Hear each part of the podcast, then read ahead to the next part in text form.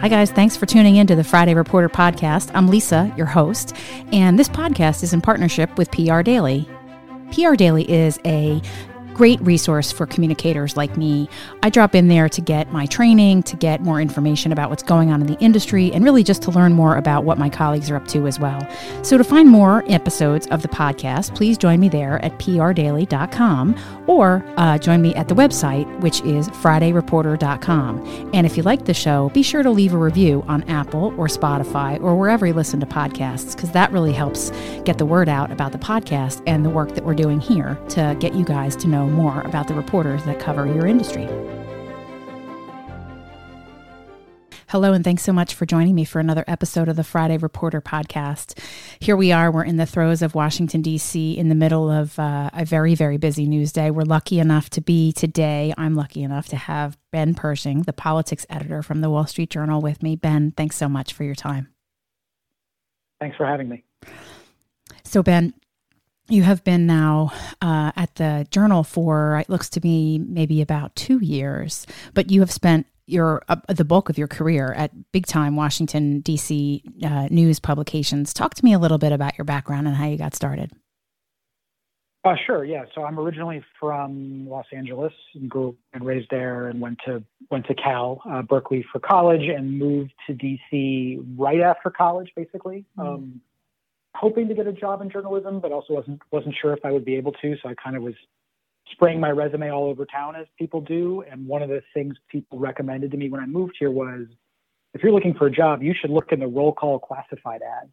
Um, you know that the the job listings in the print version of roll call, the yeah. commercial newspaper, was as you know like just full of job ads of all kinds full of them. Washington. So I was looking was looking there for any kind of job opening, and it just so happened that roll call had an opening in their own classifieds for an editorial assistant, which was sort of their most entry level job, mm. um, which back in the in the pre tech days involved like uh, getting stuff off the fax machine and making copies and dealing with snail mail.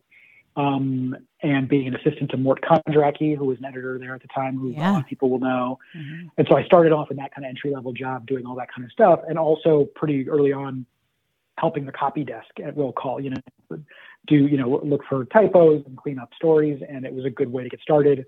Um, and then pretty soon after that, I got to start writing another thing people will know if they've ever been on Capitol Hill, the Hill Climbers column in Roll mm-hmm. Call, mm-hmm. where you wrote about uh, who's been hired and who's been promoted and who's changed jobs. And it was actually a really great way to know, get to know the Hill and people on the Hill and how things worked. I bet. Um, and I, yeah, and I just I ended up working my way up steadily at Roll Call through the copy desk into being a full-time reporter, uh, did campaign coverage there, um, committees slash policy coverage, and then for a while was the um, the what was called kind of the House leadership reporter, mm-hmm. covering at the time the House Republican majority of you know Tom DeLay and Denny Hastert and that whole group. Mm-hmm. That's when um, we became friends. Maybe when you and I first met. Probably. Um, we we know lots of mutual people through there, and it was a you know obviously a pretty exciting, interesting, fun time to cover the Hill, and there was a lot going on. Uh, and then I became an editor at Roll Call for a couple of years and did that. And then uh, I moved over in 2008 to the Washington Post um, as a congressional blogger and then a congressional reporter. Yeah. Um, and I was there for five years uh, and ended up actually spending the majority of my time there, which was a fun job as what's called the the local delegation reporter, meaning I covered the Virginia, Maryland, and DC congressional delegations, the senators and the House members. Yeah and it was fun because it was just you got to do all the local politics. I did the Virginia governor race. I did you know the Senate race between Tim Kaine and George Allen. Um, I did some fun Maryland congressional races, and uh, it's actually a good beat, and I, I like doing that. Mm-hmm. So I did that for a while, and then I moved over to National Journal. This sort of you at the time was a print magazine and website. It is now just a website that people may have heard of um, right.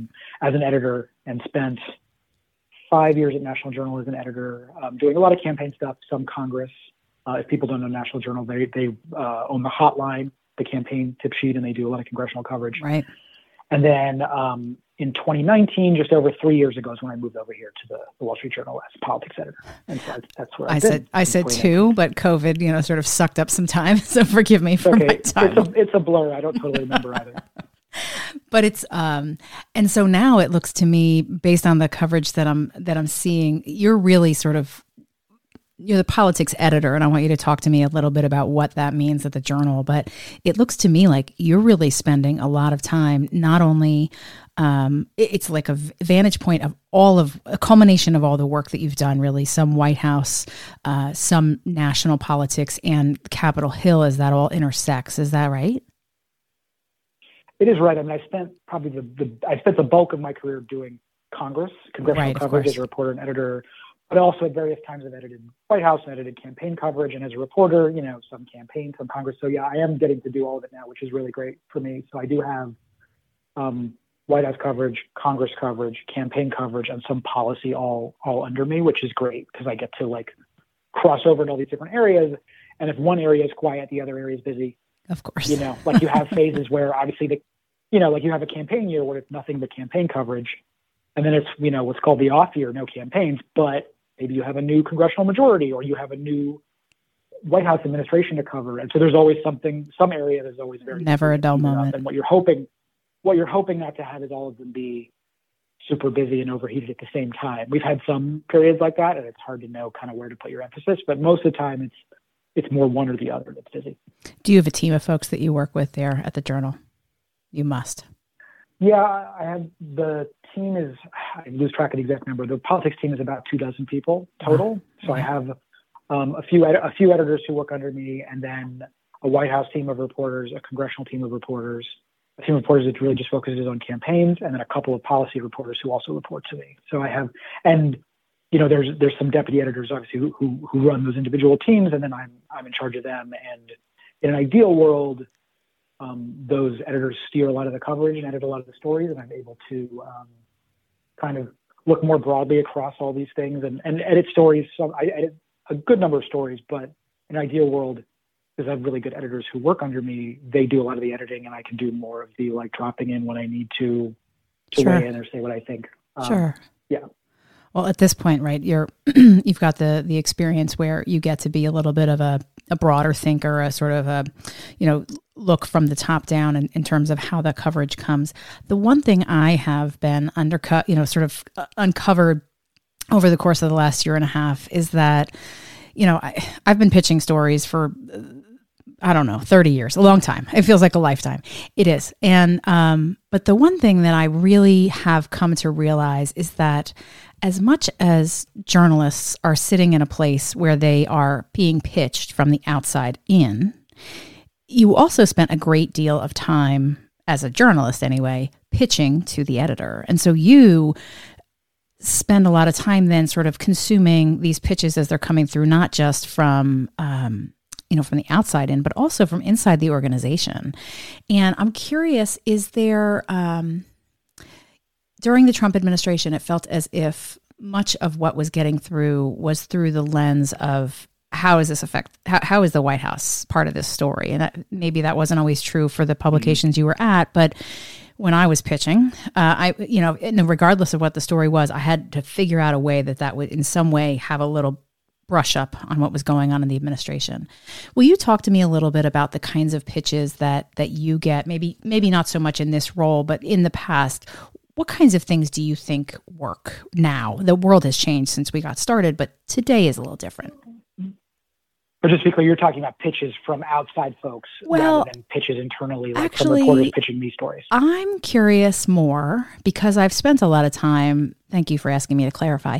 I'm more curious about the pitches that come to you from your journalists in terms of what oh, is right, it okay. how are you how are you looking what's the prism that you look through in order to say yes that's something i think i want you to go run down or do you often get a chance to help folks sort of steer the the way that their stories are unfolding?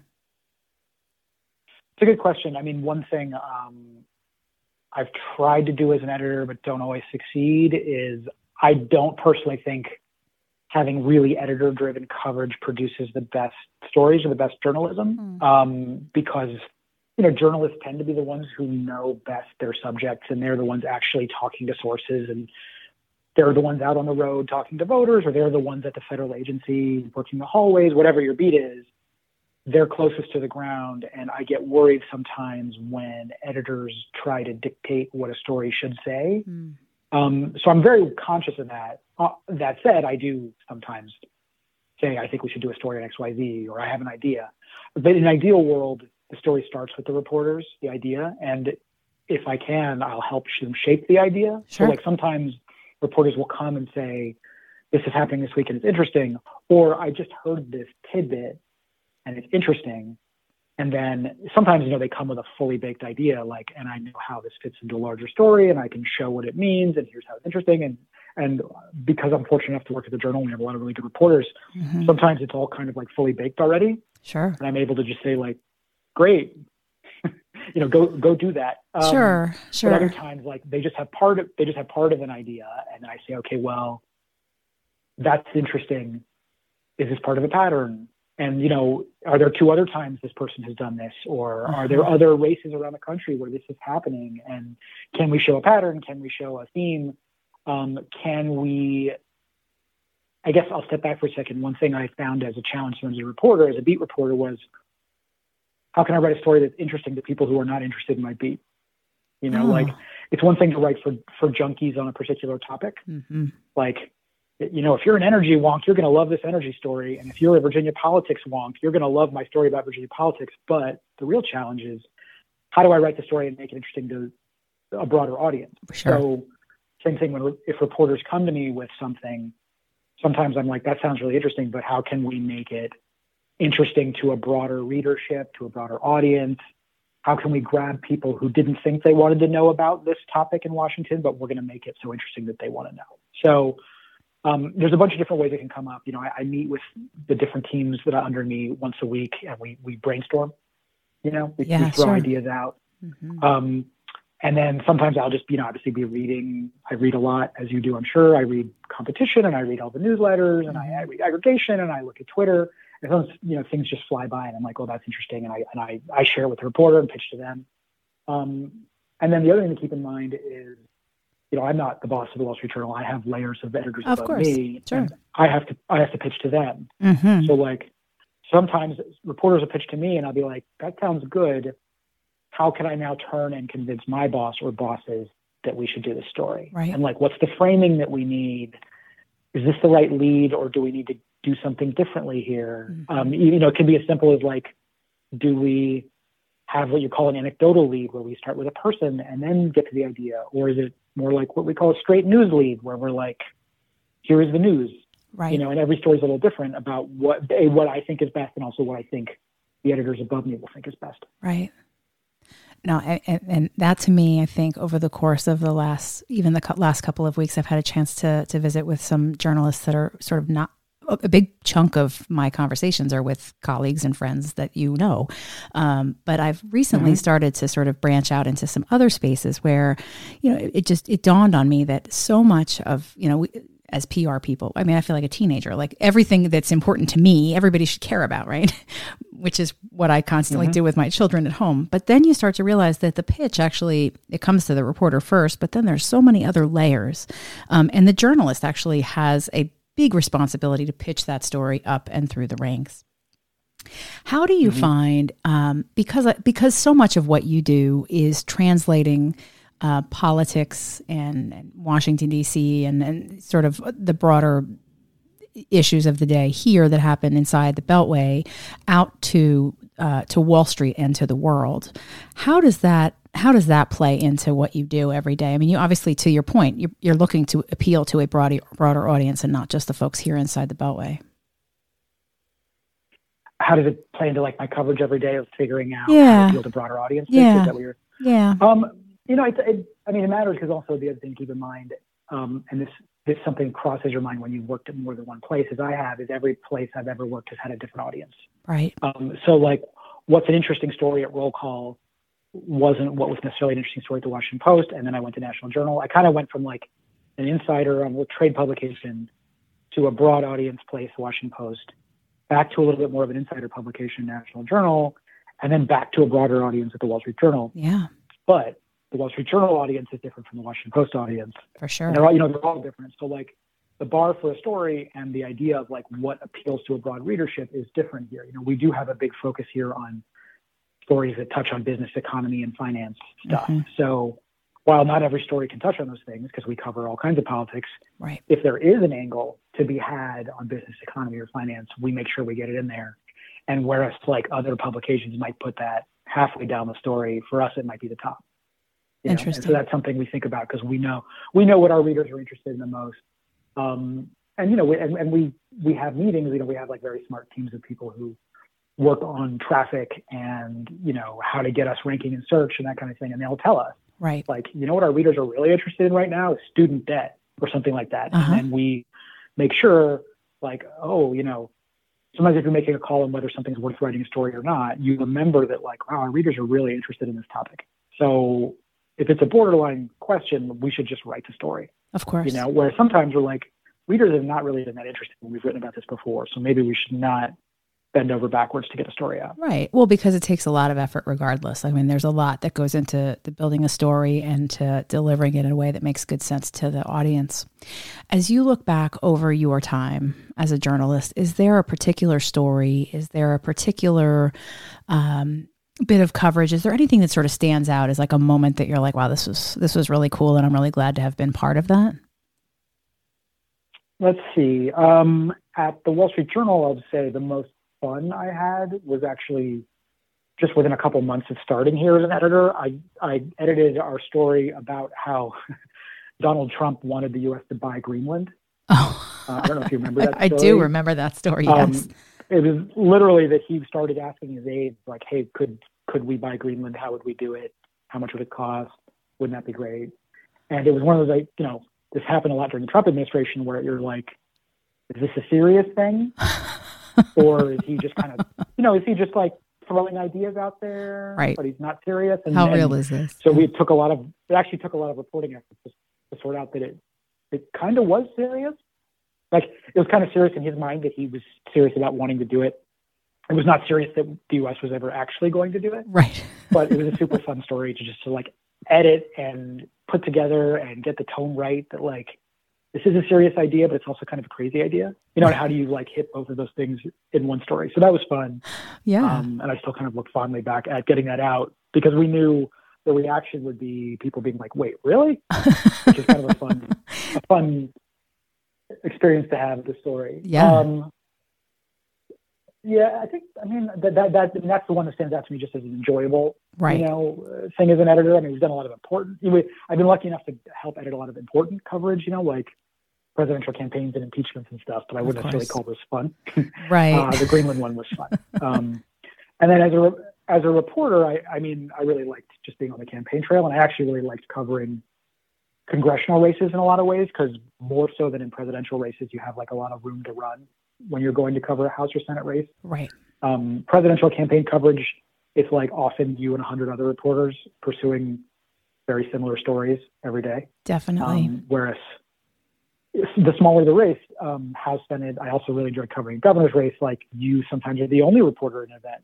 Like, Mhm. you know, other reporters might not have even know this is happening. And you can really like, you can really find your own angle and grab voters, grab real people and hear what they say, they think. And it's just like, I find it like in a lot of ways more rewarding than being part of a pack of people covering the same Right. story. Right, those statewide races are fun, and even some of the local races too, because so many of the personalities come through. So many um, gotcha moments happen at small press conferences and other. I mean, there's just there's so many I can think of, like flashpoints over the course of the last many years that you and I've been doing this, that happen in that at that local level or at the congressional level that is so interesting.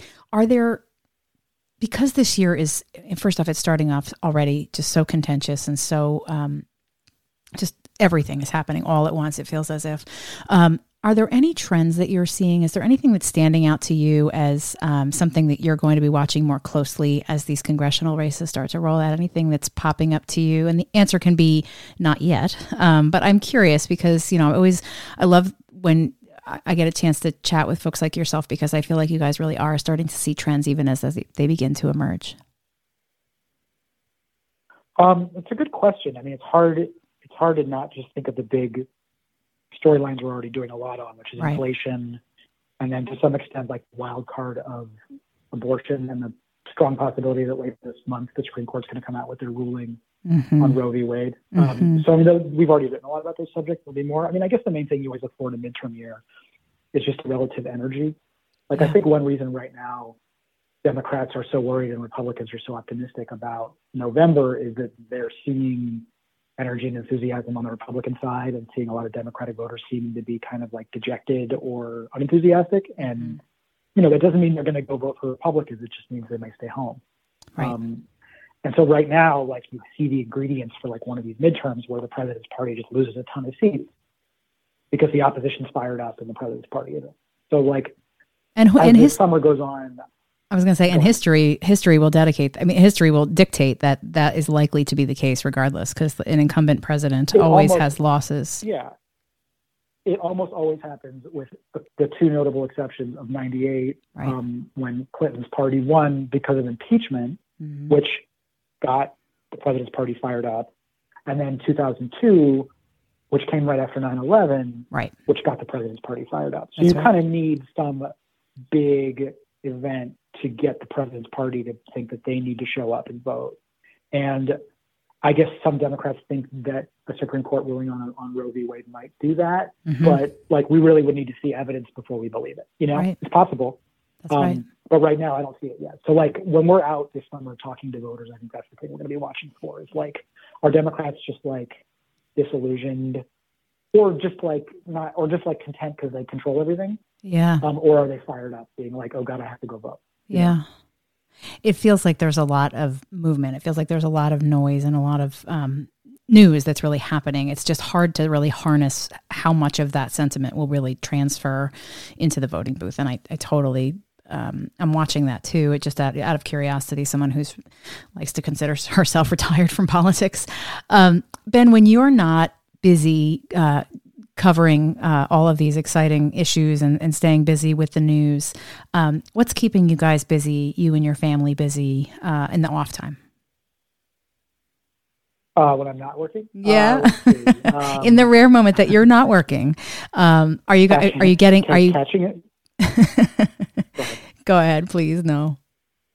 Well, I was going to say cat, catching up on shows. Right. You know, we have our like our long our long library of shows, most of them about like crime and mysteries of murder that yep. my wife and I watch on the on the 27 different streaming services that we have. um, you know, and then I was like just like getting to spend time with my kids that I don't always get to do on weeknights. Right. You know, like I'm home on weeknights, but I may be working like right up until the time they're going to bed. So yeah. weekend it's like figuring out like can we go to a movie this weekend? Can, you know, thank God Memorial Day we like pools are open now. Yeah. So that's a Huge. Finding time to go to the pool will now be a, a very uh, important component of our week. We're no like, doubt. When do we go to the pool? When are we going to the pool? um, and then, and then, you know, then figuring out summer stuff as you know, it's like a, um, nonstop. Like the kids are going from school straight to camp and then straight to this and straight to that. And are we prepared? So it's a lot of that kind of stuff. Totally. Just like journalists, they're just like us. I mean, every time I start yeah, to think about like exactly. what's what's keeping every busy, it's the same thing for all of us. Just trying to keep the family together and do all the things that we need to do, and also sort of do our our day job also. Um, any specific yeah. show that's standing out for you right now? Everybody's always looking for a good recommendation. Oh, well, but this is this is journalism related. Um, we really liked We Own This City.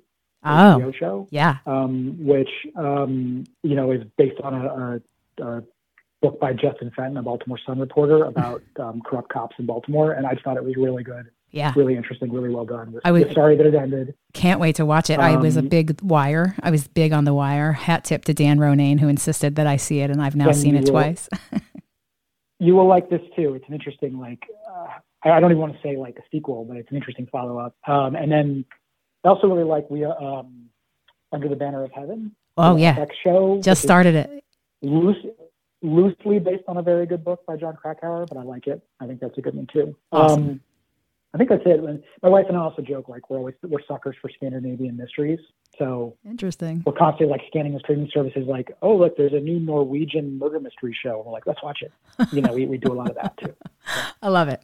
Well, in our house, the one thing that we can all agree on is Marvel and Star Wars. So that's like a common denominator. All the teenagers and all the people that yeah. live here can all agree that those are things that we can sit down and watch together. So whenever there's an opportunity for that too. So I'm looking forward to getting into that Obi Wan, mm-hmm. which I heard was. We are good. also yeah we're also watching the Obi Wan show. Nice. Nice.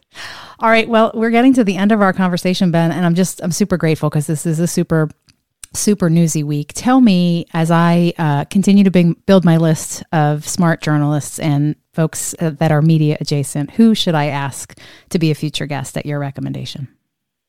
Good question. Um, and I'm not sure if this is someone you've already talked to, but I might recommend like my successor at National Journal, Jeff Dufour. Have you I talked have, to him already? No, I have not.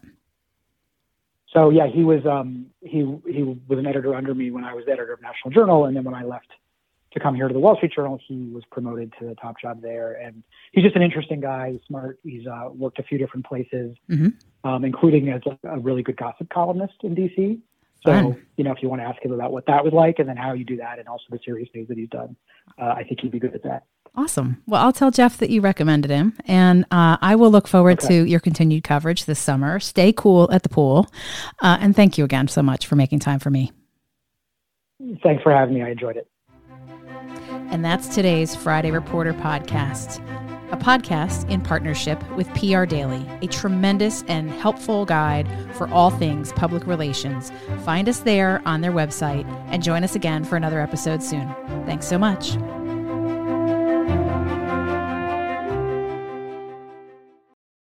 On the morning of August 1st, 1966, shots ring out from the observation deck of the clock tower on the University of Texas campus. It marks the infamous beginning of the modern era of mass shootings in America.